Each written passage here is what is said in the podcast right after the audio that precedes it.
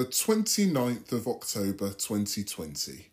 A reading from the letter of St. Paul to the Ephesians.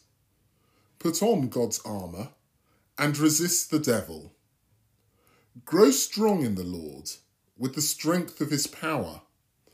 Put God's armour on so as to be able to resist the devil's tactics. For it is not against human enemies that we have to struggle, but against the sovereignties and the powers who originate the darkness in this world, the spiritual army of evil in the heavens. That is why you must rely on God's armour, or you will not be able to put up any resistance when the worst happens or have enough resources to hold your ground.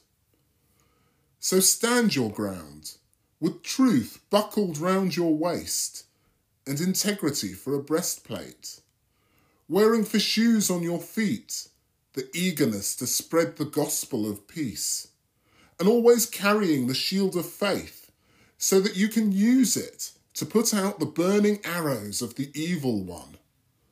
And then you must accept salvation from God to be your helmet and receive the Word of God from the Spirit to use as a sword. Pray all the time, asking for what you need, praying in the Spirit on every possible occasion.